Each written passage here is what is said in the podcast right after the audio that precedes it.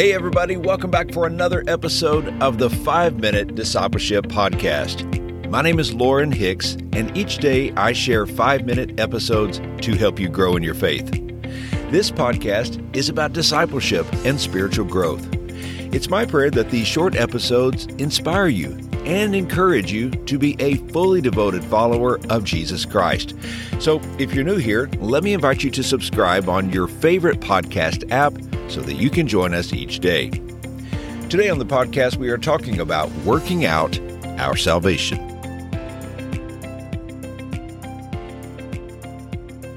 In Acts chapter 16, we have the story of Paul and Silas visiting the Roman colony of Philippi.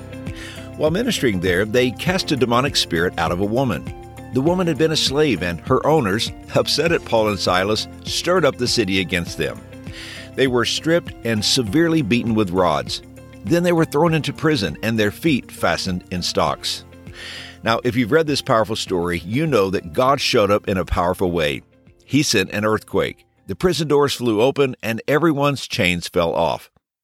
Recognizing that what had happened must have been the power of God, the jailer fell trembling at the feet of Paul and asked a powerful question What must I do to be saved? This is the most important question that you and I could ever ask. What must we do to be saved? How can we be in right relationship with God? How can we find forgiveness of our sins and the assurance of eternal life? Paul's quick response to the man was, Believe in the Lord Jesus, and you will be saved. We learn here that salvation comes from God as we put our faith in Jesus as the Son of God and trust his death and resurrection as payment for our sins. This is the one and only way God has provided salvation. The story reminds us that forgiveness of our sins does not come through our own works and good deeds. In other words, we could never earn our salvation.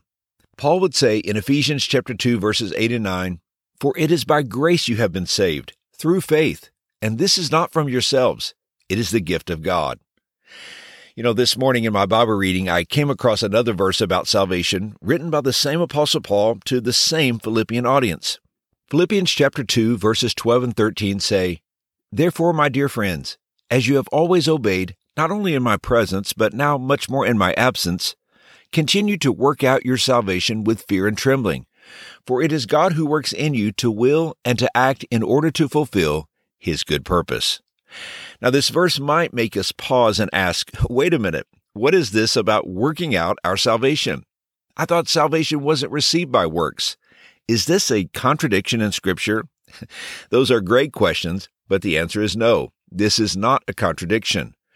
Works do not save us, but they are the evidence of our salvation.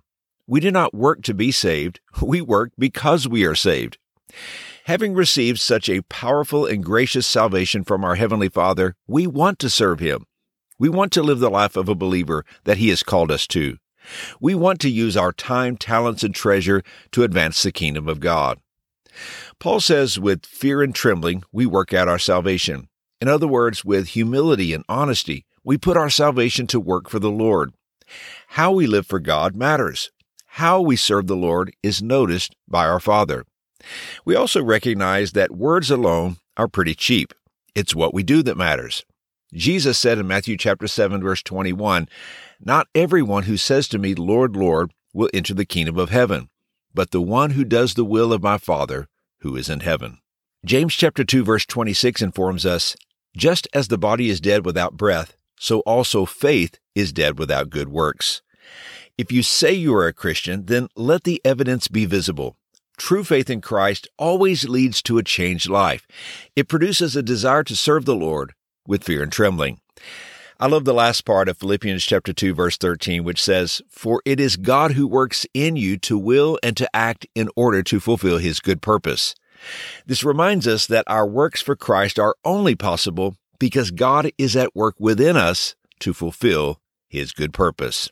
And here's today's challenge. Work out your salvation Put your salvation to work.